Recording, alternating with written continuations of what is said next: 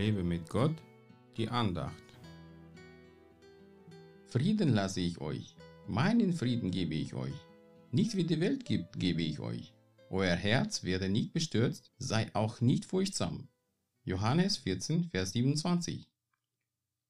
Wir leben in ziemlich unruhigen Zeiten. Auf allen Nachrichtenkanälen hört man von Krankheit, Krieg, Verbrechen, aber wir dürfen uns davon nicht abschrecken.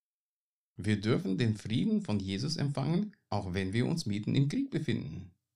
Sein Frieden ist nicht bloß Ruhe und Gelassenheit, sein Frieden ist tiefer und erfüllender. Das bemerken auch Menschen um uns herum. Mir haben schon einige Menschen gesagt, dass ich so einen Frieden ausstrahle, was auch auf sie beruhigend wirkt. Das ist gewiss nicht mein Verdienst, das ist der Frieden Christi, den er mir geschenkt hat. Viele Menschen in der Welt suchen nach diesem Frieden. Sie versuchen es mit Esoterik, Magie und anderem Hokuspokus, aber die Welt kann ihnen diesen Frieden einfach nicht geben, weil sie ihn selbst nicht hat. Auch wenn sie meditieren, Yoga oder sonst noch irgendwas dafür machen, um an den Frieden ranzukommen, am Ende haben sie doch Angst, dass etwas in ihrem Leben schieflaufen könnte. Der Friede Christi gibt uns tiefen Vertrauen, dass unser Papa im Himmel immer bei uns ist und uns beschützen wird. Deswegen haben wir keine Angst mehr, wenn wir in diesem Frieden leben.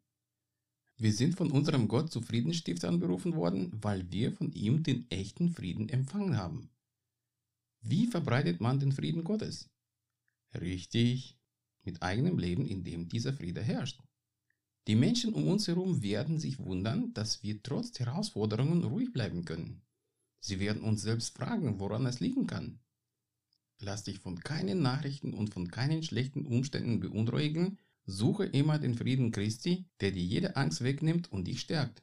Friede sei mit dir. Mehr Andachten findest du unter www.lebemitgott.de. Ich freue mich auf deinen Besuch.